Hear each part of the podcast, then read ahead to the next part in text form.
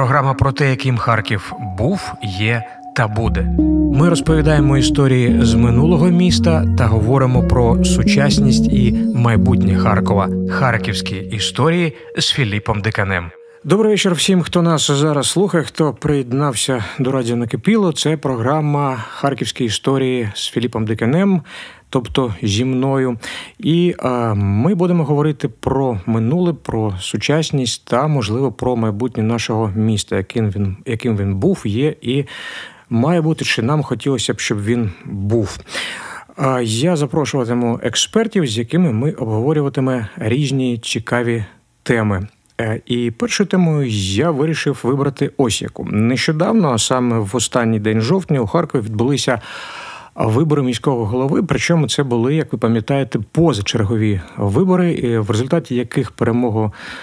Одержав Ігор Терхов. Він був колись секретарем міської ради, потім виконував обов'язки міського е, голови. Ну і зараз Зараз став міським головою, хоча, на мій погляд, е, м'яко кажучи, не із зовсім переконливою перемогою. Бо, як ви знаєте, на виборчій дільниці пройшло менш 30% від тих, хто мав право віддати свій голос за будь-кого. А ще з цих 30% тільки половина з копійками саме вирішила обрати Ігоря Терехова міським головою. Якщо це переводити в конкретні цифри, то пан Терехов отримав 146 тисяч 240 голосів. Ну, погодьтеся, це.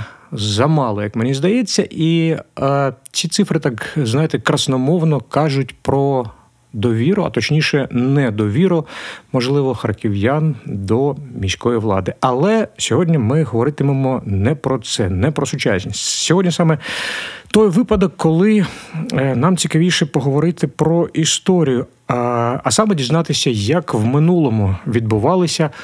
Вибори міських голів Харкова. Ну, я відразу скажу, що не будемо сьогодні ні про найближчу історію, ні про радянську історію, тому що ну тому що виборів тоді особливо не було. Хоча ні, тут же. Повинен себе трішечки поправити. Звичайно, що з певного періоду, з отриманням незалежності України, почалися вільні вибори. Ну, цей період, цей період залишимо на майбутнє. А сьогодні будемо говорити про більш давню історію, десь 100-200 років тому. І я із задоволенням представляю сьогоднішніх гостей. Це доктор історичних наук, професор, завідувач кафедри українознавства Харківського національного університету імені Каразіна Дмитро Чорний. Пане Дмитро, радий вас вітати. Теж радий вітати. І дослідник історії Слобожанщини. Я б сказав, дуже дуже ретельний і прискіпливий дослідник історії Слобожанщини Андрій Парамонов. Андрій, радий вас також вітати в нашій студії. Добрий вечір. Ну що ж, е, панове, отже. Перше запитання таке: Харків, як відомо, заснований десь всередині 17 століття. Не буду точну дату називати, бо це таке питання дискусійне. Ну і знов таки не про це. А а от цікаво, коли у Харкові саме з'явився, по-перше, міський голова, ну мається на увазі посада міського голови. А по-друге, коли почали обирати на цю посаду, якщо взагалі обирали, пане Дмитро? Вважається, що перший міський голова з'явився в Харкові в XVIII столітті. Зберіглося його прізвище Гуковський. Але, е, як на мене, то вважати цю людину е, головою міста повноцінним навряд чи можливо. Так, чому правильніше, так? Е, я зараз ага. кажу, правильніше говорити про те, що е, справжні міські голови все ж таки почали в нашому місті обиратися після 1870 року. Чому Гуковського і його наступників я би не називав справжніми міськими головами? Я перепрошую, я відразу вас переб'ю з запитанням. Гуковський це які часи, коли він з'явився? Оце наш перший саме голова. Е, це 1760-ті роки. Угу. Тобто період, коли почалися е, реформи, які провадила Катерина II на наших е, на наших землях, і там було зліквідовано самоврядування на Слобідській Україні, те, що називають Слобідські козацькі полки. І далі почався процес адаптації структур нашого регіону під загальноімперські канони. В зв'язку з тим, що необхідно було підготувати вибори до Катерининської комісії, яка буде виробляти нові закони для країни, і постала е, перша потреба, власне кажучи, мати людину, яка буде керувати виборами в Харкові представників для цієї комісії. От скоріш за все, от таким е, чином і постала от така посада, яка е, не була представником міста, вона представляла певну версту. Е, скоріш за все, вона представляла купців місцевих. Е, Це не було представництво міста як такого. А от вже після 1870 року можна говорити про те, що представництво ставало е, все становим. Е, Треба сказати, що ти чому саме 1870 рік пролунав у вашій промові, тому що вступило в дію нове міське положення, тодішнє за царювання Олександра II. Повернемося до персони Гуковського трішки. А от цікаво, е, хто керував, е, ну можна сказати, життям міста е, до 60-х років 18 століття, і взагалі чи було таке, от така потреба в у виборчій посаді? Ну я так розумію, що ні, якщо її не було, але все ж таки, як проходило управління містом? Посада була, вона зберігалася. Але реально всі, всі важелі керівництва містом залишалися в руках губернатора. Мається ще в до, в догубернаторські часи. Так, а, в догубернаторські. Вдогубернаторські, так, так, так. е, Буквально в двох словах. Догубернаторські часи. Е, Це, скоріш за все, була людина, яка представляла місцеве козацьке самоврядування. Е, Це так, Андрію Федоровичу? Ну, у нас був полковий устрій. Звичайно, що всім е, керувала, е, керувала полкова канцелярія, полковник е, Харківського полку. Але ж була посада Городнічева, який виконував обов'язки по наведенню там е, дотримання е, порядку там в місті. Це був представник козацької старшини. Ну, у нього такі і поліцейські функції були, можна сказати. Ну, в, е, а, а що в, в- ні, поліцейські все ж таки то так, на, на, з натяжкою з великою. Мгм. Все ж таки основа була, якщо поліцейські функції, це пол- полковий уряд. А його саме була задача утримувати у місті порядок. Тобто, в, щоб е, прибирало там на вулицях, хоча це ніхто не робив. А от, е, контролювали е, в роздачу там місць дворових і таке інше. І спочатку ж цього першого положення, після ліквідації слободських полків, полків в 1765 році, цей же Гуковський з'являється. Старшина е, полкова, вона і хотіла залишити за собою е, право керувати місцем, сподіваючись на це, що це буде якась важлива посада. І два сроки, мабуть, там Гуковський, а потім після нього ще цей грек. е, Да, вони були з казацької старшини. А потім, коли побачили, що нічого цікавого на цій посаді немає, а от, та й, до речі, все ж таки е, Катерина II хотіла, щоб приймала участь е, більш там е, різного е, населення, да, і е, щоб розвивалось там купецтво, міщанство, е, цехові. От, і звичайно, що е, казацькі старшині е, вже дворянам е, не дуже це було до вподоби, тому вони і не приймали в цьому. які участь. ставали дворянами. До речі, трішки схожий на прийдешні часи 19, 19 вже століття, але незабаром про це звичайно поговоримо. А, чому саме Єкатерина вирішила вести ось цю виборчу посаду? Не було простіше поставити людину, яка підпорядковувалася безпосередньо, ну, наприклад, тому ж губернатору, пане Дмитро. Я думаю, що тут діяли міркування, які пов'язані от загальною атмосферою кінця XVIII століття, які вписувалися в поняття е, просвітництва і от такого просвітницького е, е, ролі самодержавства. Подібні речі мали місце і в Російській імперії, і в сусідній Австрійській імперії. І керівники цих імперій загравали із суспільством, вважали, що це буде модернізувати от, е, порядки в даній імперії. Я думаю, що магістральна думка була перш за все в такому ключі. Отже, е, цариця Катерина II вирішила надати на відкуп, так би мовити, містянам управління містом, але виявилося, що не всі бажають чи хочуть приймати участь, і все ж таки перші міські голови, е, ну можна сказати, були відповідальні, да, якщо не прямо підпорядковувалися губернаторам. Десь так. Ну, спо- спочатку треба сказати, що до якого часу, з якого часу? З 18- е, 1785 року у нас вже було нове положення, Так. яке ввела Катерина II. Е, І там, до речі, е, вже було не так вже просто, оскільки і вибори були спочатку городового цього общества, вибирали кого там Думу, да? Шестигласна дума, як вона називалася. Не общегородську. А, общегородську, а потім вони, а е, общегородська ще обирала шестигласну. А це був такий прообраз, можна сказати, управи, правильно? Ну і, і е, виконкомів Ні, ні, нинішніх ні, ні, ні, ні. Так, а що, тобто дума була е, загальна, можна сказати, і ось ті члени, які потрапляли, були обрані в думу, ще й шестигласних, тобто ж шість персон ви обирали. Городська дума працювала один раз на рік, або Збиралася, тобто, так? тобто так, Мгм. або на навіть на три роки, три роки один раз. Але у нас у Харкові ну, майже були роки, коли і тричі на рік вона збиралась.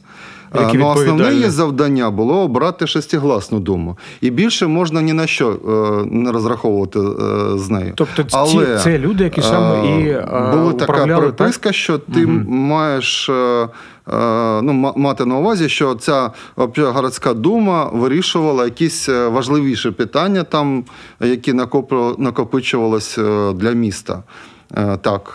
Ну, а вже кому підрядковувалася шестигласна дума, це ж не тільки губернатор, Е, це ж ще е, казенна палата, яка теж контролювала фінансову сторону. Е, Бо е, казенна палата це ж віце-губернатор. Тобто оці е, моменти. А ще у нас е, був е, там же магістрати, е, ці городові, які ці ж сварки постійні між е, е, думою п- і міським головою, магістратами. Тобто там дуже великі такі е, події. Тобто кожен хотів собі щось мати, е, але насправді е, гроші контролювали дійсно через губернатора, віце-губернатора і А щось цік- вирішувати неможливо. Цікавий, було. до речі, момент. Виходить, що обрані е, члени міської думи обрані з того ж самого суспільства, можна сказати, да? чи, чи класу е, е, люди вор- ворожували з міським головою своїм же, в принципі, колегою, так би мовити. Все одно у них інтереси не, не збігалися. Е, Ви знаєте, я не зустрічав таких от даних, щоб вони ворогували між собою. Постійно. І не тільки, і не тільки не було. ворогували, але і е, в- в- подавали ж е, в суд там на е, один на одного. Там же ж е, в, серед е, не, не тільки були ж ці е, е, бургомістри, ратмани, е, словесний той суд.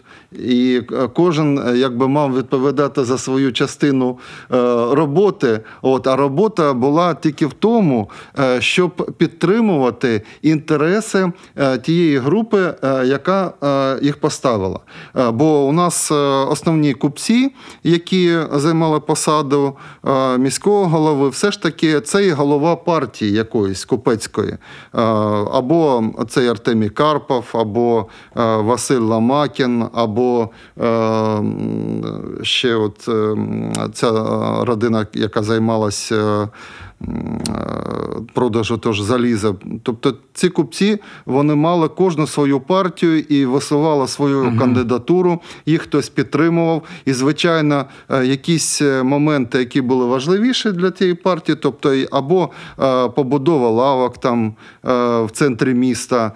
Цей період, якраз 18 століття, він захват територій да, у центрі, бо це головне. Ярмарок де проходить? У центрі. Так, от е, абсолютно правильно ви говорите.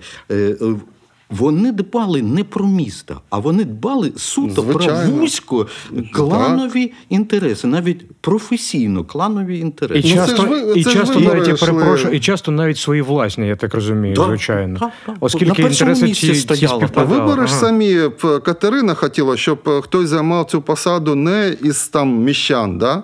а тільки з якогось там купецтва і не там е, того, що третьої гільдії, а звичайно, це купці, які е, мали е, якийсь капітал. Угу.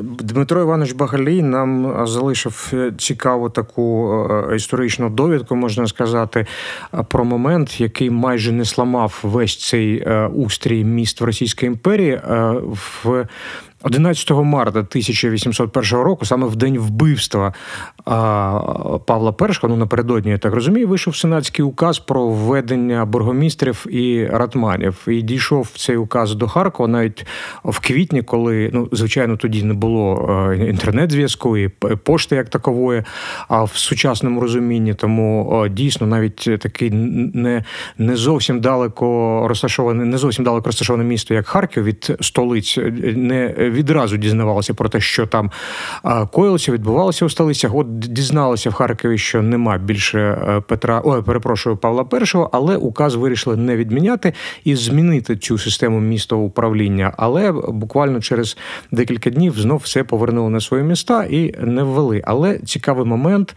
початок 19 століття. Я думаю, багато кому відоме таке прізвище, як е, Урюпин. Єгор Єгорович Урюпин. Знову таки, це міський голова, який ще не е, посада, якого не набувало такої самостійності, але я думаю, його багато-багато хто знає, хто хоч трішки цікавиться Харковом. Ну, є принаймні дві таких два е, міфи. Я маю на увазі міфи не в сенсі абсолютно видуманої історії, звичайно, але е, такої, яка може не зовсім відповідати дійсності. Ну, по-перше, що він підтримав. Підтримав начинання Василя Назаровича Каразіна у відкритті у Харкові університету. І друге, те, що а, він був настільки, а, настільки, як це правильно навіть сказати, а, дивним, можна сказати, у своїй поведінці, що один з губернаторів його відправив до дурки, як то кажуть, в лапках, звичайно. Правда, це чи ні, Андрію Федоровичу? Я знаю, що ви дуже дуже любите, до речі, цю персону, пана Урюпіна. Ну, Якого е, будинок, до речі, зберігся у Ну, Харкові? мені подобається е, ця людина, е, тому що е, все ж таки цікавіше, коли є якісь там історії, да, і можна писати Тим там більше такі незвичні, так? і фільми знімати. Да. Ну, я вважаю, що він підтримав, до речі, Каразіна з тієї причини, по-перше, що Каразін йому сказав, що ти ж як. Е, Міський голова, при якому це буде відбуватись, ти отримаєш якусь нагороду. І так це і сталося. Він же став, е, е, отримав чин колеського асесора, а це потомственне дворянство імперії. Так. По-друге, він торгував папером і канцелярськими виробами. Відкриття нового учбового закладу це підйом фінансовий. І так це теж сталося. От, е, так що... Ось ще надихає. Ну, да. Мені, чесно кажучи, хочеться вірити все ж таки, що ідеї просвітництва е, дійшли і захопили і е, па- пана Орюпіна, е, хоча він як представник торгової такої. А торгового класу не міг не, не, не подумати, не брат, не, не дбати про, про свій стан, звичайно. Але от, наприклад, до речі, на захист е, Єгора Орюпіна Дмитро Багалій пише, що він в житті два рази тільки використовувався цим званням, а точніше чином колеського асесора. Дмитро Іванович е, дуже поважний історик, але е, був притаманний до таких собі міфів, які були йому потрібні, е, коли він займав свою посаду, там, скажімо, на на е, міського голову. Ну, до речі, це то він, було. е, то він вибрав для себе ідеал міського голови купця Урюпіна, який начебто боровся за якісь там привілеї міські. Коли йшов на посаду ректора, то звичайно, що у нього там Каразін, людина, яка там засновник університету і таке інше. Тобто кожного разу він якогось там просував історичну постать. От. Але це добре теж, чому ні? Але в Єгор Урюпін це ж таки Георгій, все ж таки. Він підписувався Георгій Георгійович Урюпін, якщо бути угу. прискіпливим. От, І це, ця людина вона дуже цікава, але дурки він не сидів. Його відправляли за місто. У Філіпове село це будинок чи постелий двір Щербініних, от, де він був на свіжому повітрі. От. Потім йому це сподобалось. Бо він був там повинен гроші багатьом людям. І щоб не віддавати цих боргів, він перестав розмовляти. От, І лежав у ліжку у своєму будинку на Римарській вулиці Кам'яному, який от побудував за теж. Я вважаю за гроші, які так чи інакше пов'язані з заснуванням університету. І він, до речі, належав до партії купця Тамбовцева, Олексія Тамбовцева. От, і, Ага, він не зовсім самостійною фігурою. Ні, був, він не був сказати. самостійною фігурою. Угу. Олексій Тамбовцев, купець другої гільдії, дуже потужний такий фінансовий, можна сказати, навіть магнат. От, Тому що ну, було багато будинків, і лавок, і е, все ж таки. Е, там, А, до речі, там були ще купці, тож Анікеєв, теж, який потім став е, після Урюпіна, мабуть, міським головою. Так що він не сам. І, до речі, будинок це не Римарська 4. Тобто я вважаю, табличка. що коли треба було той будинок зберегти як саме найстаріший житловий будинок, то Олександр Юрійович Лефрейд зробив, можливо, вірне це рішення, прийняв, да, щоб будинок цей зберегли. Але час пройшов, ми вже ну, той будинок не буде ніхто зносити. Ой, Він дуже для нас цікавий. А от вже настала пора все ж таки вирішувати питання з справжнім будинком Урюпіна. Це будинок під номером 8. Угу. Здорово, це треба, до речі, звернути. Рекомендую звернути на це увагу, коли проходитиме по вулиці Римарській, а білий такий симпатичний будиночок, на якому висить саме меморіальна доска на честь Урюпіна. Знаєте, що там він не проживав, і це це доведено. Можете знайти в інтернеті, до речі, чому, але знаєте, що це найстаріша будівля світська у Харкові. А а будинок Урюпіна насправді через один. Він під восьмим номером. Ну добре, будемо вважати, що розібралися з Єгором чи Георгієм Урюпіним. І ось в цей проміжок з початку, скажімо, 19 століття, хоча точніше, звичайно, з введенням городового міського, перепрошую, якщо українською, звичайно, положення часів Катерини 1785 року, і того, яке майже за 100 років було введено у 1870-му. Ось у цій проміжок, ну нас зараз цікавить 19 сторіччя. Хто був з цікавих міських голів? Про кого можна згадати добрим, а може й недобрим навіть словом? Пане Андрію. У вас є якийсь. От, от, а, а я а з таким ви знаєте- питанням хотів до вас Ні-ні, ви- ви знаєте, тому пане Дмитро, Жодної особистості. Серйозно? я, Я знаю, що- Василь. Ломакін. Е, Василь Ломакін, який... Це початок 19 сторіччя, да, це я чотири, е, майже він е, е, сроки був. Це ж купець теж займався залізом, і його відмічав в своїх спогадах і Карпов Василій Парфентійович. Але ну, якби він, звичайно, був сам, сам по собі дуже потужний такий. Як купець, як людина, йому приписують дуже багато е, різних там е, е, міфів та легенд, але він підтримував вже у нас освіту. Він був дуже е, благодійник, який надав нашому казенному вчилищу там пристойну суму. Це, це мабуть, е, е, декілька тисяч е, карбованців. Пане Андрію, я перепрошую, ну тут просто питання надходить, якщо згадувати про Урюпіна, Ломакін також через якийсь зиск підтримував просвітництво, освіту, точніше, чи ні? Чи вже ні, просто ну це, через ні, це позов? невідомо. Це в, у нього не, не було е, дітей чоловічої статі.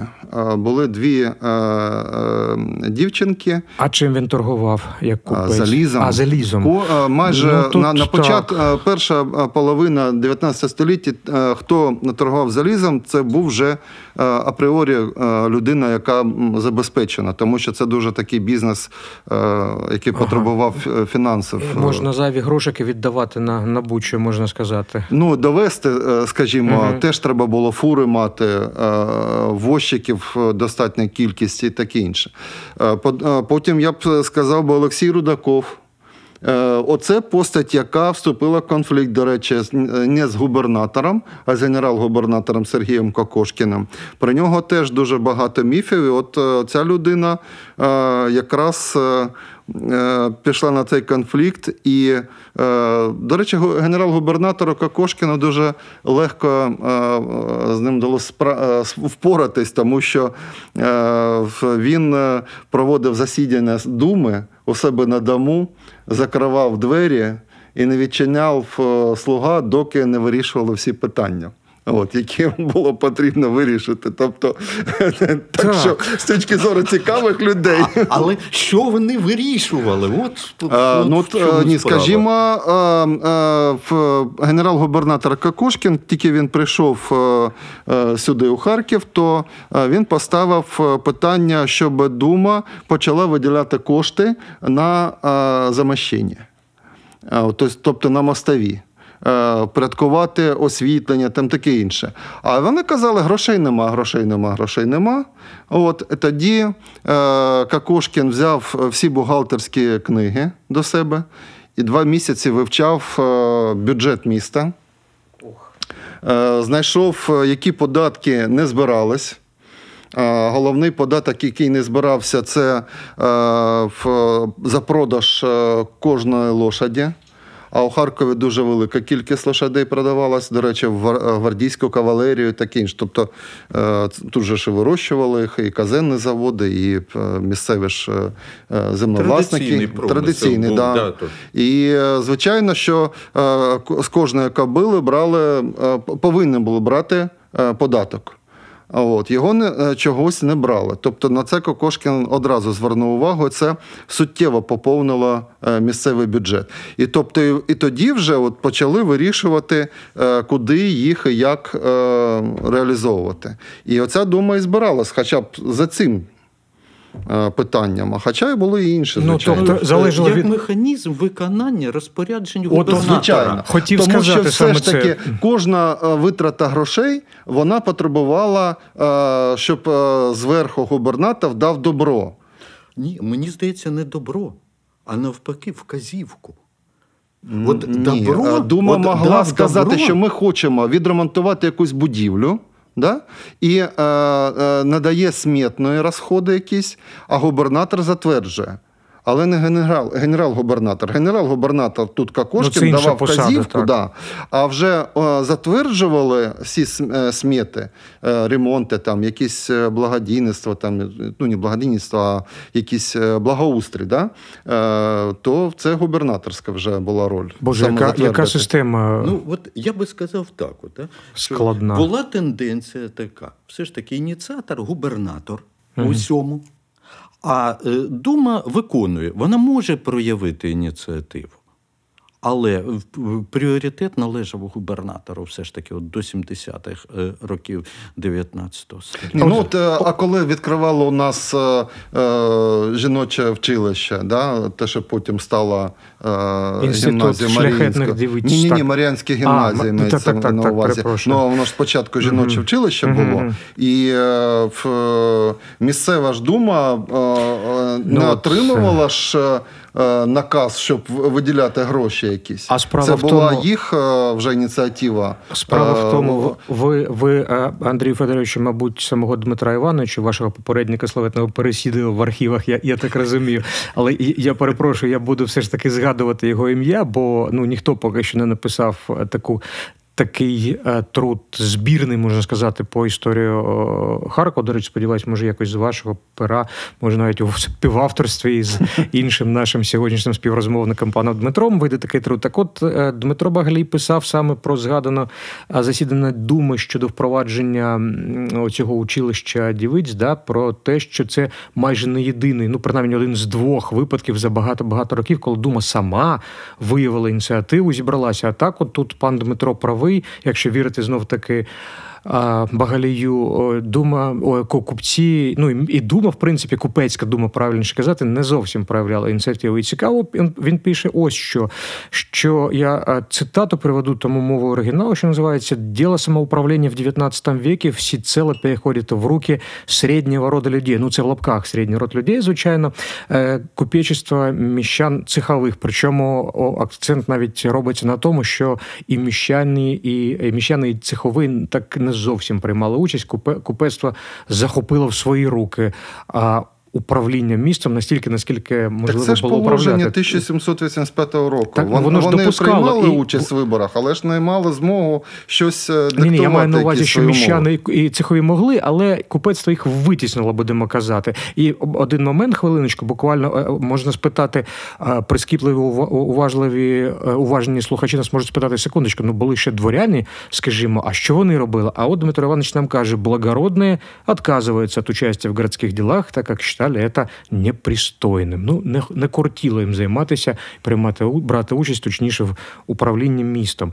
А знов таки підкреслю, що е, дійсно е, така купецька партія, ну якщо загально казати, а, в принципі, управляла містом. Хоча чим, мабуть, багатше був купець, тим, я так розумію, менше бажання у нього було займатися, ставати точніше на посаду міського голови. Ось приклад. Ну що, Кузін. Тисяча, як Ну, я якраз хотів ну. сказати, 1834 рік обирають Кузьна, але він каже: ні, ні, дякую дуже. В мене багато своїх справ.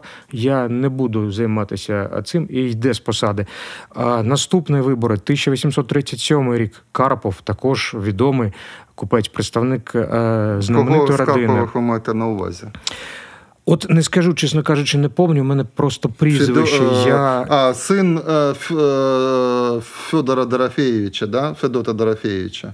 Да, син Федота Дорофеєвича. Здається, Василь, не, не, не Да, пам'ятаю, чесно да, кажучи. да, Василь, да. здається, він а що він був такий е, вже багатий? Вже Карпови не ті були. Він ні, він, е, але все ж таки, але все ж таки він сказав, що нема в нього ані часу, ані бажання. На його місце приходить е, найстаріший член Думи е, Базилевський, е, який проходить буквально два роки. Він каже, що перепрошую, знов таки, у мене от е, е, син, якого треба приділяти йому увагу, і таки також йде з посади. Ось ну мені здається, це, це такий яскравий приклад відношення, ну, частини принаймні. е, Купецького сослів'я. Ну, Мені здається, що от, е, витоки от такого ставлення до посади е, голови міського криються в самих положеннях, от тих, е, які ну, належали до першого такого е, городового положення.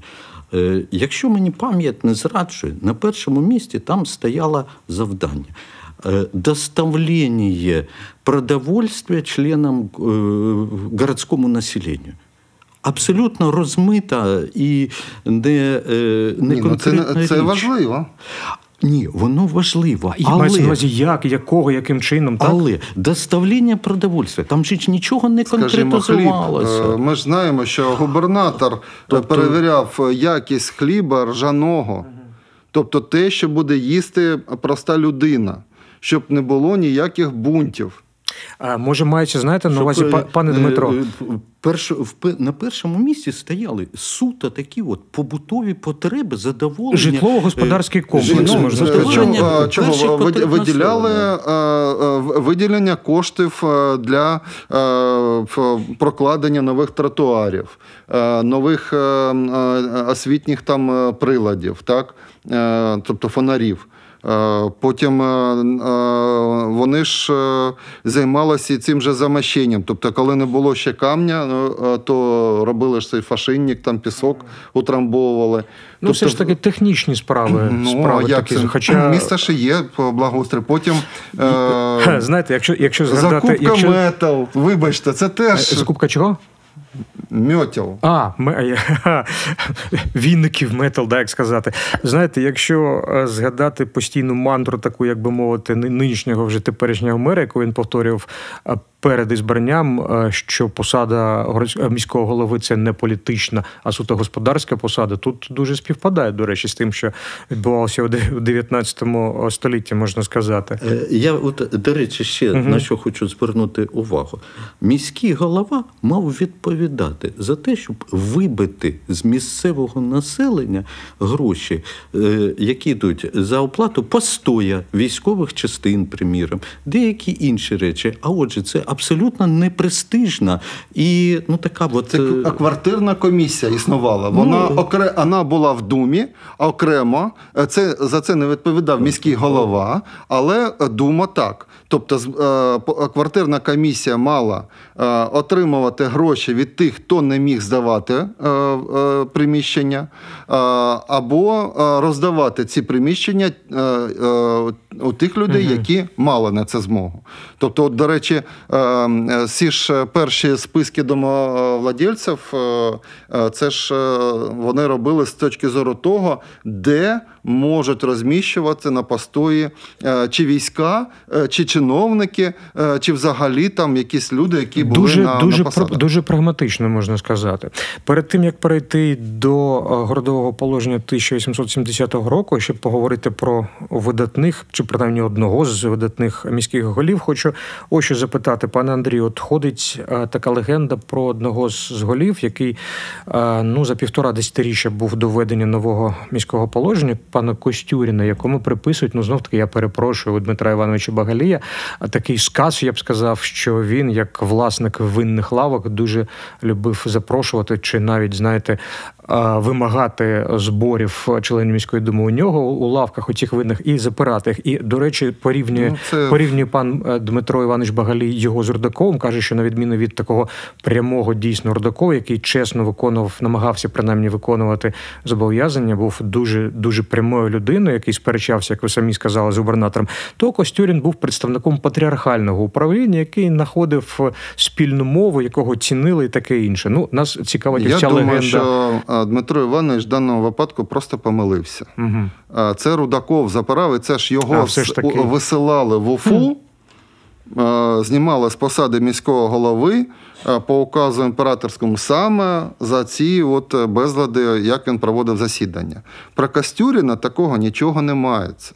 Взагалі нічого про це не, е, ніхто не, не пише, ніяких документів, судових справ чи згадок Про немає. це згадує, до речі, Багалій. Він каже, що звичайно документи нам не можуть цього довести, але е, є такі чутки і байки. Це так, так, він так. взяв. Е, До речі, от репліку з, з цього приводу. Чому такі от, засідання проводилися в приватних приміщеннях? Очевидно, досвіду на такому законодавчому рівні, як правильно організовувати їх, в нашому е, середовищі не було, і в нашому просторі не було. А я от в зв'язку з цим можу сказати про перше міське справа Страсбурга 12 століття. В одному з пунктів там чітко було прописано: міський посадовець такий-то то не має права, от приміра, там про суддів в першу чергу йшло міське, не має права проводити засідання або викликати до себе додому якусь людину, яка там підозрюється в чому. Там е, норма прямої дії Тобто була прописана вже скільки століть тому. в 12, 12 столітті, в першому міському праві Страсбурга, така норма була прописана. У нас, звісно, Та такі я от вважаю, це не, не, не, не в тому річ, е, бо все ж таки купці збираються, є привід е, випити, закусити. Своя компанія, так, добре. Вони чаювали, От вони як у нас чаювали. Ой, не знаю, ой, не знаю. Це, ми чаюємо. Ми, ж читаємо. До речі, е, Костюрін був дуже хлібосольною людиною, і у нього і він запрошував обов'язково якісь там людей на обід, які не мали там змоги. Він знав, хто там е, більш там бідний. Там жінка його роздавала хліб, е, е, особливо кількість е, біля церкви. От, і і до них там могли прийти додому. Тобто це е, відомо. А і я вважаю, що саме з того, що вони сиділи там не один час, могли дійсно якось е, відмічати там щось, там і куштувати щось. І е, це була ну а скажімо, в приміщенні думи. е, Ну як туди будеш замовляти страви якісь з дому там чи звідки? Ну тобто, щоб. Е, Треба мати е, традицію розділяти приватне зібрання і е, офіційне зібрання. А от такої традиції Ну, я бачите, так думаю, може- все ж таки не було. може, Оце, про що ви сказали? Патріархальність. Па- От, так, вона так, так. домінувала. І от вона Ну, може, може, не вважали... бачу нічого в цьому Чи- чи- Так, так, от, от, Для це- це- 19 це інший століття погляд, це інший нормально. погляд. Я, до речі, повинен буквально ще декілька слів про. Міського голову Рудакова сказати, якого, як е, зазначив Андрій Парамонов, дійсно е, вислали в Уфу за наказом самого Миколи І, якому кажуть, е, наговорив, скажімо так, Сергій Кокошкін про Рудакова, і Рудаков витратив потім 8 років, щоб себе ну можна сказати, відчистити від тієї, як тоді вважали плями. Він прямо казав, що адміністративне заслання не може бути плямою ні в будь-якому в будь-якому а, випадку. Це, це дуже е, Ну, я скажу, історія. що знову ж таки Дмитро Іванович не дочитав справи. ви? Є сп- судова справа. Так. Як вона, звичайно, дуже велика, там близько тисячі аркушів. От а Дмитро Івановичу, мабуть, не вистачало часу на те, щоб її е, повністю вивчити. Чи студента, може, е, яких- він, він е, просив, ні, то в, е, в документи 17 Ага. століття в Москві. Так, так. Е, Але в даному випадку він був засуджений е, судом. А не те, що наговорив Кокошкін, а Микола. Ні, ні, всі, все вірно, судом, Ну, звичайно. так, е, ну, через все-таки е, Там є, імператор е, наказав вислати, але суд засудив. До того був суд, на якому приймали участь е, в засіданнях купці, е, члени Думи, які е, розказували про те, що коїв Олексій Рудаков. Тобто вони саме його звинуватили. Їм було це не до вподоби, що їх замикають там і таке інше. Тобто, це не, не те, що Мало там кому бідного нещасного Олексія Рудакова. Ага. Ну, Дмитро Іванович теж е, любив, щоб е, от йому сподобався Олексій Рудаков, тому що він проти Кокошкіна виступив. І, до речі, він же не сам це придумав. Це ж опять взяв він у кого? У Карпова. Мається на увазі А у Василя Пар- Парфінтівича е, Карпова, його ці харківська старіна. От, е, звичайно, що Карпов е, був е, не до вподоби йому Какошкін, бо він лишив його родину, вибачте, як мінімум три тисячі карбованців сріблом на рік. Прибутку. Да, тобто, звичайно, це прибутку. ворог. От е, досталось Кокошкіну від Карпова навздогонку. Я відчуваю, що потрібно якось буде зробити програму взагалі по персоналіям, бо багато що можна казати і про, про будь-кого, ну про багатьох принаймні. Це дійсно дуже цікаво. Ну давайте все ж таки у нас не так багато часу залишається. Хочеться поговорити і про е, більш е, ну, модерні, я б так сказав, часи. Отже, часи Олександра II він намагається з із прибічниками, да, можна сказати, однодумцями якось Російську імперію скривати, хоч трішки в європейському напрямку.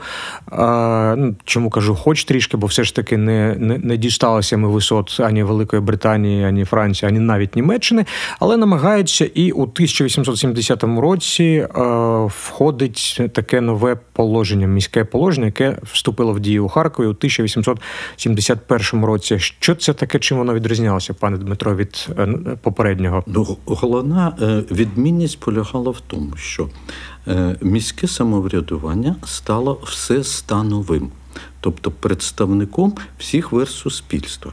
І відтепер брати вибори, е, участь в виборах. До Думи мали люди не за оцими критеріями станової приналежності, а за майновим цензом.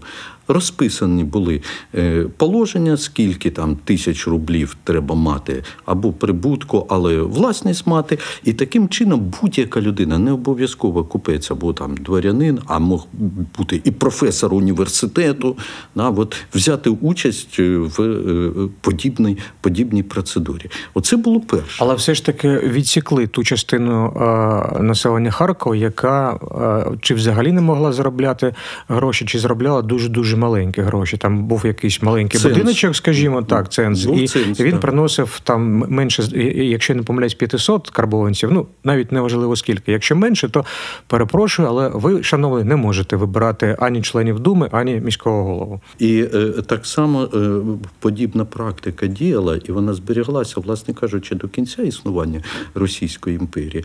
Навіть людина, яка знімала дуже коштовну квартиру, от, приміром, в наших прибуткових будинках, а були ж квартири, де могли платити тисячу і більше рублів на рік от, за е, знімання цієї квартири. Така людина, якщо не мала своєї власності, теж не мала права брати участі в виборах. І такий от е, дисбаланс, і диспропорція, несправедливість, вона теж от впливала і на кількість е, учасників виборів. А другий момент, на який я звертаю увагу, от в зв'язку з вашим запитанням, на мій погляд, принципово важливе те, що думи е, за цим е, положенням отримали право мати власні бюджети. І повністю ними розпоряджатися. Вони отримували ці кошти, мали подумати, почухати, почухати потилицю, куди ці кошти можна вкладати. Да, губернатор міг перевірити і мав перевіряти, да, е, як вони їх витрачають. Але в принципі е, дума е, сама відтепер розпоряджалася певною сумою грошей. А логіка законодавця в Російській імперії, от другої половини 19 століття, була така: громадянина можна виховати із оцих людей тільки в тому разі, якщо він буде відчувати, що він за щось реально відповідає. От вони почали реально відповідати в місті за е, те, як має розвиватися місто. Далі Е, була доволі е, велика кількість людей, які отримали право е, брати участь в виборах. Це не менше ніж 6 тисяч осіб могли брати участь в виборах. Це дуже пристойна цифра, особливо якщо зважати на те, що по другому міському положенню 1892 року втричі майже зменшилась кількість тих, хто отримав право брати участь. А отже, е, досвід, от, який почав впроваджуватися, він, на мій погляд, е, абсолютно е, вписувався в загальноєвропейські тенденції. Це не була якась от іміджева річ, якою там Катерина II займалася, а це були речі, які були доволі адекватними. Якщо порівнювати з тим, що відбувалося в сусідній Австро-Угорщині або в Німеччині. От, так що тут, от, в, цьому, в цьому плані, кроки були зроблені, на мій погляд, дуже, е, дуже нормальні, адекватні. Можна сказати, що це такі перші, перші, може навіть і не дуже сміливі кроки до е, сучасного самоврядування, ну такого, яким воно б могло б бути, якщо б не більшовицький переворот. Хоча треба сказати, що знов таки е, важкувата тоді була система виборів, бо як ви сказали, не всі могли дійсно брати участь у виборів, і е, вибори були непрямими. Тайними, скажімо, але не прямими. Тобто, спочатку ті, хто мав право обирати, вони обирали е, виборщиків, якщо я правильно кажу українською, ну тих, хто обирає, а вже вони обирали членів Думи, там десь 70 з чимось. Е, З е, цих членів обирали вже міського голову. Причому е, положення не забороняло обирати міського голову з самих обиральників, будемо так казати. Цікава, цікава річ. Ну, в принципі, в принципі, дійсно виходило, що якась більш широка вже більш широкі верстви містян. Навіть з'явилося слово громадянин, гражданин города, громадянин міста тоді могли е, управляти е, справами Харкова. І Е, як згадують історики, е, купців розбавила так так звана дворянська партія чи інтелігентська партія. Мається на увазі і професори, і інженери, і лікарі, і таке інше. І постійно була боротьба між між купцями і оцією, ну можна сказати, інтелігентською партією. Одним з, мабуть, найвидатніших представників якої був професор Олександр Костянтинович Погорєлко. Ну, принаймні, мені його персона вважається, знаєте, такою найбільш найбільш вдалою і на своєму місці, скажімо так. Мені здається, що це був дійсно найкращий міський голова усіх часів, якщо можна було обрати такий такий рейтинг. Чи згодні ви з цим, пане Дмитро? Е, ви знаєте, е, я е, більш ніж згодний. Тому що свого часу, е, коли я почав активно займатися в науковому плані е, самоврядуванням в Харкові на рубежі 19-20 століття, от е, тоді про Погорілка майже нічого не було написано, і я от почав копати про нього матеріал. І справді особистість унікальна в з багатьох точок зору. І те, що це людина, яка здобула дуже ґрунтовну освіту, а він фізик за фахом був. І от е, свій фах е, викладав, до речі, в політех, ну тоді технологічний да, університет технологічний. імені Олександра Третього. Студія наша, до речі, знаходиться зовсім поруч із його центральним ходом. А, викладав там. Е, але ж він то е, закінчив е, наш університет, ну який uh тепер Каразінський називається. Він от отримав можливість стажуватися за кордоном. Стажувався в Німеччині, здобув ґрунтовну таку от підготовку і був захоплений фізикою, був захоплений електрикою. І от мені здається, що це захоплення як науковця підштовхнуло його до того, що потрібно подібні речі втілювати в життя в е, рідному місті. От е, не випадково вважається, що біля витоків от е, розвитку електричної справи в Харкові, да, от стоїть погорілка. Але я би сказав би, і з іншого боку, на мій погляд, ця людина дуже знакова, тому що ця людина, от вона не боялася визнати свою помилку. Угу. Як міський голова. А в чому це виявлялося, наприклад? Е, е, ну, в чому це виявлялося? От я наведу один приклад. В 1909 році е, кілька співробітників харківського трамваю який вважався муніципальною власністю. Електричного трамваю, Електричного, до речі. Да. Тому що так звана конка, я думаю, багато хто чув е, про неї. Тобто, буквально два слова про то, е, ну, майже такі трамвайні вагони, чи наближені до них е, по коліях залізних везли коні, пара коней, до яких і, і інколи додавали ще двох на там поворотах таких і не дуже зручних містах. Конка було була в, в, в хочеться сказати, українською забув підприємством, підприємством е, е, не міським, не муніципальним, був власник.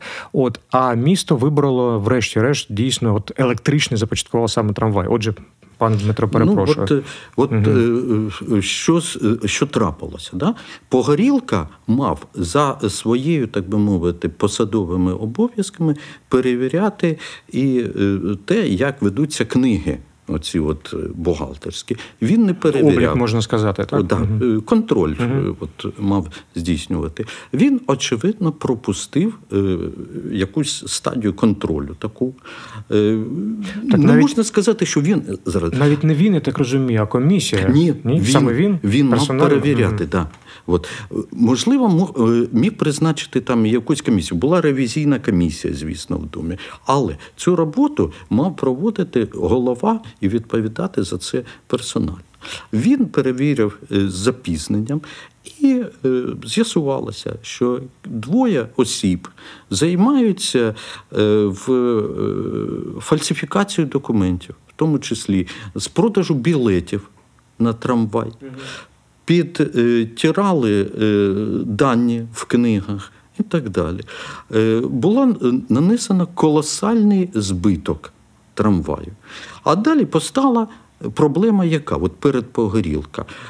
Е, хто винний? Він пропустив термін перевірки.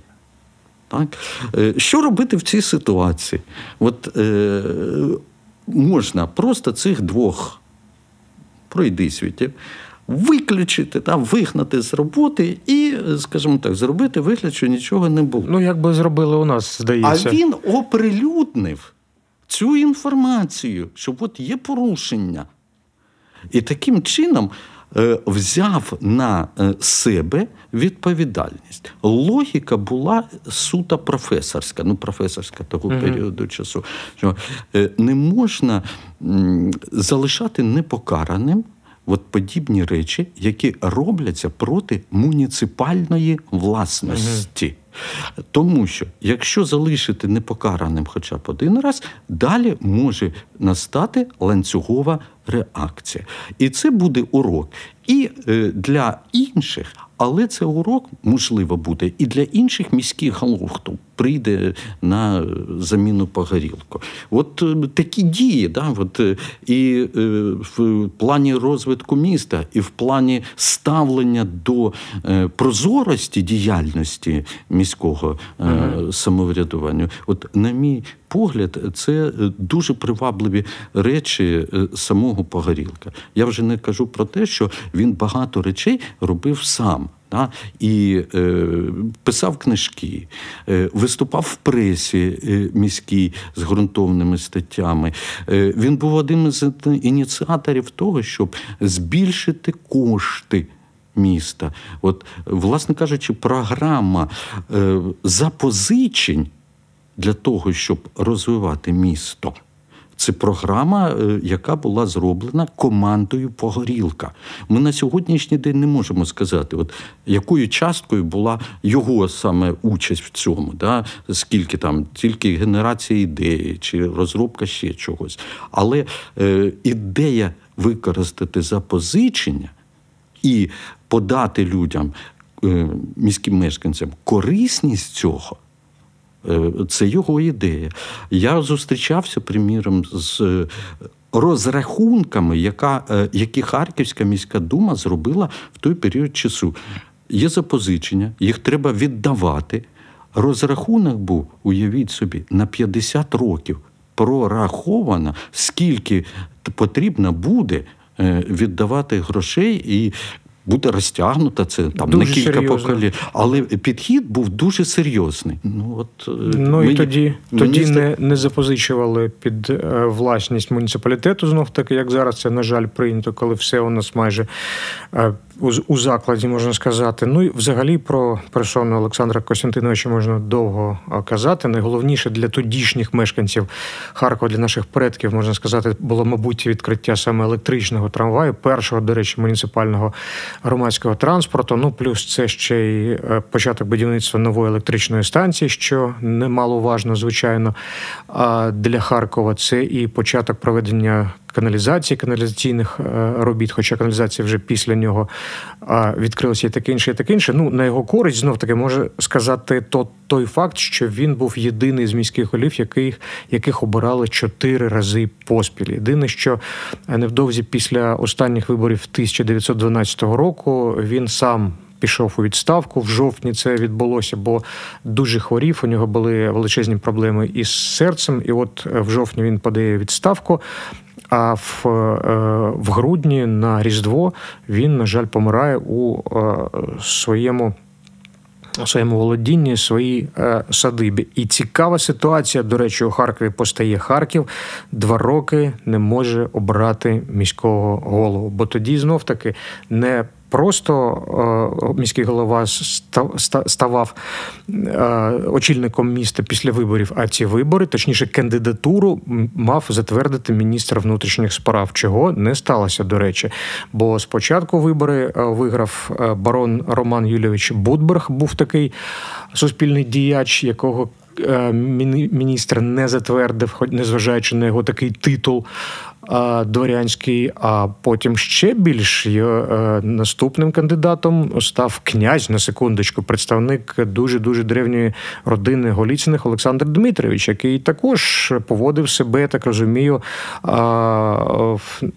для тодішньої вищої влади ну не надто привабливо, привабливо можна, можна сказати так. Був не суцільно, як тоді казали, благонадіжним таке російське слово, і його взагалі навіть не кандидатури не е, роздивлялися. І от два роки Харків жив е, е, в періоді безголів'я, як тоді казали, поки свою кандидатуру не виставив такий е, відомий діяч, суддя Іван Михайлович Біч Лубенський з цікавої родини. Андрію Федоровичу, розкажіть, будь ласка, трохи про цю персону цікаву.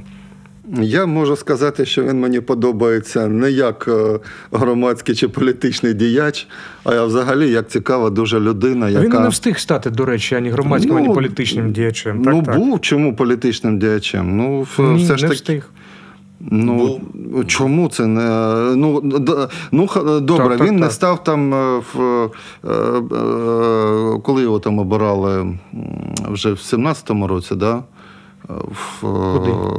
А потім вже при, при більшовиках в Думу, так, так, так. Він, ну, він, Ні, він- ну я і, і не про те кажу. Ну і Ну, як суддя, що не займався політичною справами. Ні, суддя не може займався. займатися. Більше того, він же ж був одним з діячів е, правомонархічних організацій так, так, так, в так. Харкові. Я ще кажу. І е, політик е, місцевого масштабу, отак будемо казати. Тоді, Ну, да, тоді я да. погоджусь, тоді А все, його тоді я підіймаю руки вгору. Так. був в Харкові. Кость Михайлович. Да. да. Він був політиком українського спрямування. Да, тут дуже цікаво, Да, до речі. Вважали, от що вони е, між собою конфліктували, але цей конфлікт був не за політичними, скажімо, е, там непорозуміннями, а за е, те, як було поділено все ж таки е, е, майно. А, сімейні Яке- справи, да, так? Тобто І ці сімейні справи. Да, вони не, не в- скажімо, Кость Михайлович вважав, що не дуже чесно було поділено це маєтки, які дістались від батька.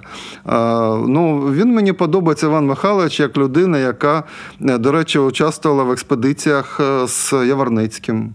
Е, Вони ж збирали колекції ікон там запорізької старовини, от, фінансували ці подорожі з Яворницьким і е, чудили там е, по-своєму. От е, в маєтку Курульці в, якось там знайшли хрест запорізький, вони його підкинули на криницю, там, де люди приходили. І там почались у людей якісь там різні такі. Да, коли вже поліція почала розбирати, що це таке, от, то вони зізналися. Але до того часу та вже там люди почали там щось, якась там банда запорозьких казаків, то буде е, ходити там щось як Робін Гуди якісь чи щось такого кшталту. Ну, і мені подобається ще, е, що ці люди теж займалися ем, благодійництвом. Вони е, участвували е, в всяких там маршрутах, змаганнях, гімнастикою теж займалися. Тобто вони були люди свого часу. Щось там такого. Да, е, щось цікаво. Мені я не уявляю там, ну скажімо, є приклади і сьогодні, да?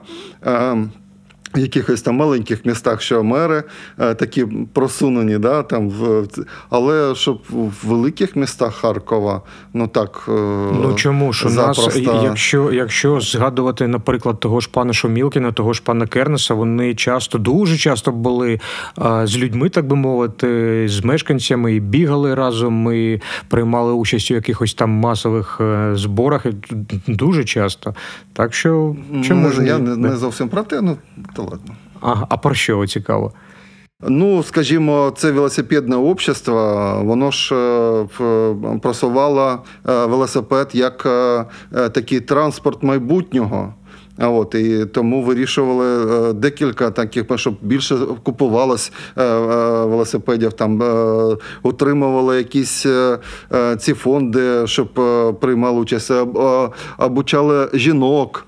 То, тобто це просвітництво, а не просто піар якийсь там бути з народом на змагання. це різні те, речі. Те про ви кажете про те, що називається, можна сказати, дивитися у майбутнє, чого, мабуть, зараз немає, чи не вистачає принаймні нам. А до речі, щодо велосипедів, велосипедного спорту, розвитку ви абсолютно в точку, бо дуже багато саме е, пропагандистів е, і активних активних учасників велосипедного руху скаржаться на те, що у нас е, все, що пов'язано з, з, велосипедом в місті, це дуже показово. Бо треба згадати тільки оцю доріжку велосипедну одну єдину, яка нікуди не веде і, і ні звідки не починається, можна сказати, і немає в принципі сенсу. Ну то таке, це тема також не, не, не чиєї програми.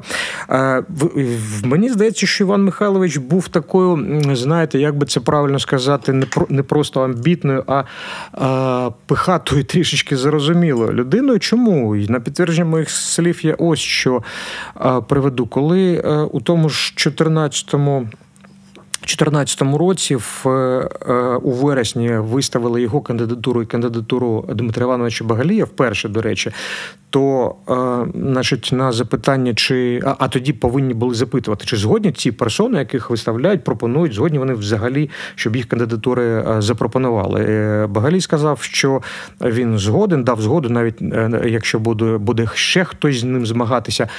А було таке питання від ну, ведучого, можна сказати, да, заступника міського голови, який сказав: Іван Михайлович, я російською знов таки мовою оригіналу, Іван Михайлович Біч Лубенський е, желает баллотироваться или нет? На що Іван Михайлович відповів? Іван Михайлович в третій особі не желает баллотироваться, потому що не хоче бути е, вибраним меншинством. Тобто він е, вважав, що його меншість обере, і він, начебто, не хотів.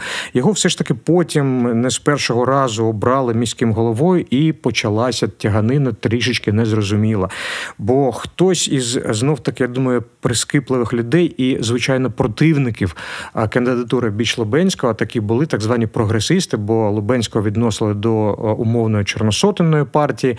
А він Обновленці, Так, так, так, так, абсолютно вірно. Він поставив питання: секундочку. А е, Іван Михайлович все ж таки чиновник, він суддя.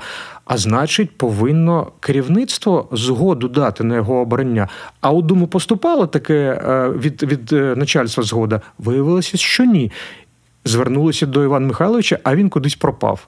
Як у воду канув. Ну потім з'ясувалося, направили до Міністерства внутрішніх справ. Вони сказали, е, чи до, до Міністерства юстиції. З'ясувалося, що ні, згоди вони е, не давали. Ну і Іван Михайлович підняв руки вгору, сказав: Ну і Бог з вами, раз ви так до мене відноситеся, то піду я від вас, так би мовити.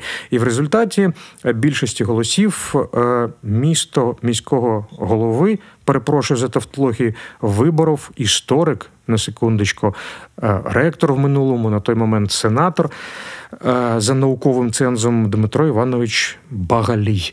Е, В дуже скоротний час він, звичайно, і важкий став міським головою. Очолив, місто. Нагадаю, що розпочалася вже перша, вже Перша світова війна, і головував Харковом він аж до 17-го року, коли скинули царя. Ну і потім ще трішки влітку сталися вибори. Андрій Федорович, от на вашу думку, знаю ваше таке. Відношення не зовсім однозначне, можна сказати, до цієї, ці- цієї персони, до цього персонажа. Як ви його оцінюєте саме на е, посаді міського голови? Я маю на увазі, звичайно, Дмитра Івановича Багалія. Ну, я вважаю, що він не дотягував до а, цієї посади, і не треба йому було взагалі туди йти. Незважаючи ще- навіть на оці події, війну і таке інше. Так? а, да, незважаючи на війну. Але е, якщо брати дійсно ще і початок е, Першої світової, е, де Харків перелаштовувався на воєнний лад і таке інше, і е, почались негаразди з е, е, постачою там різних е, і, матеріалів, і е, того ж е, продовольствя. Так що я вважаю, що Дмитро Іванович не, не повезло, скажімо. Може, раніше він би проявив би себе краще. От, але е, як людина, ну чого ж ні, мені дуже подобається. Ні, Тож, ні, я зараз я не, не про людські якості. Поміж краплинами. Отакий був, да?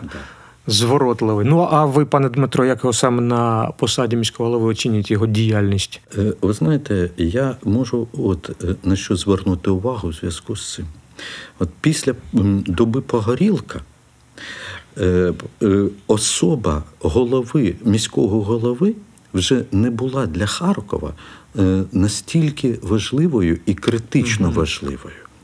Я спробую пояснити, чому. Справа в тім, що е, за часів Погорілка створили дуже потужну міську управу і розгалужену систему органів управління містом.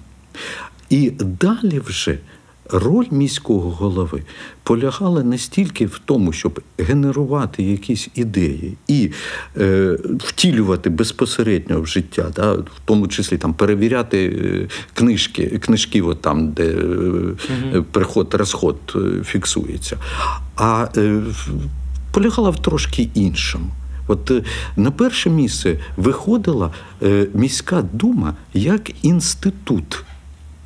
І Багалій, мені здається, от, е, в, е, трошки не дотягував до роботи от, в нову, нової якості цієї е, голови міської думи в роки війни.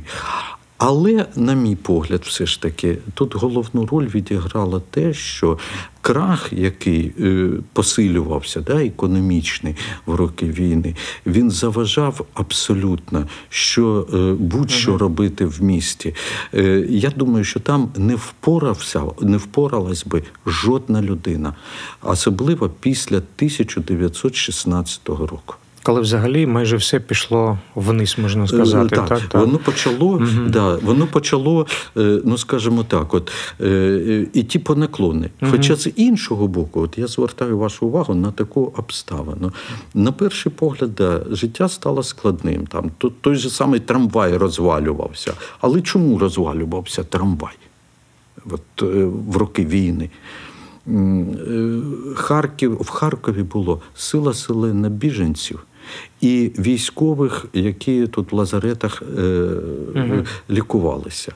А далі е, вони користувалися трамваєм, фактично, ну от е, експлуатували його просто нещадно. Не пропустити військового в трамвай. Ну, очевидно, було е, Якось не зовсім, не можна сказати, да, так.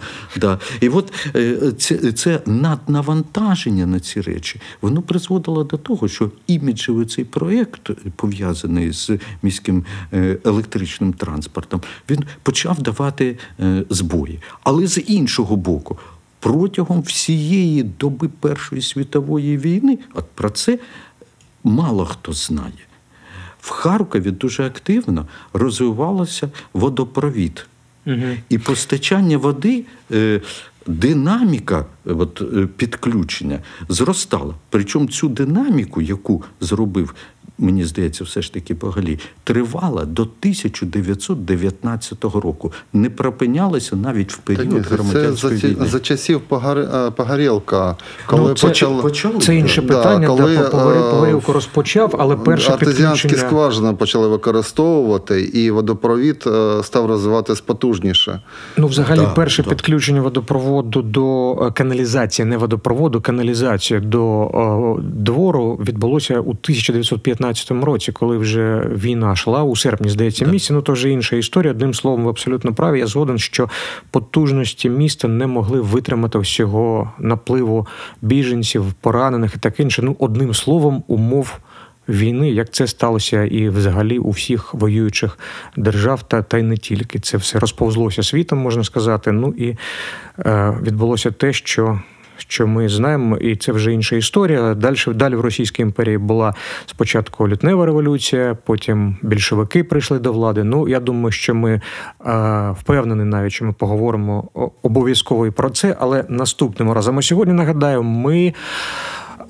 Відштовхнулися від нещодавних е, виборів у Харкові міського голови. Говорили, як це проходило у стародавньому, можна сказати, Харкові із Дмитром Чорним, доктором історичних наук, професором, завідувачем кафедри українознавства Харківського національного університету імені Каразіна і дослідником історії Слобожанщини Андрієм Парамоновим. Дякую, що слухали нас. Це були харківські історії з Філіпом Диканем. І до наступного тижня. Щасти вам всім. Програма про те, яким Харків був, є та буде. Ми розповідаємо історії з минулого міста та говоримо про сучасність і майбутнє Харкова. Харківські історії з Філіпом Диканем.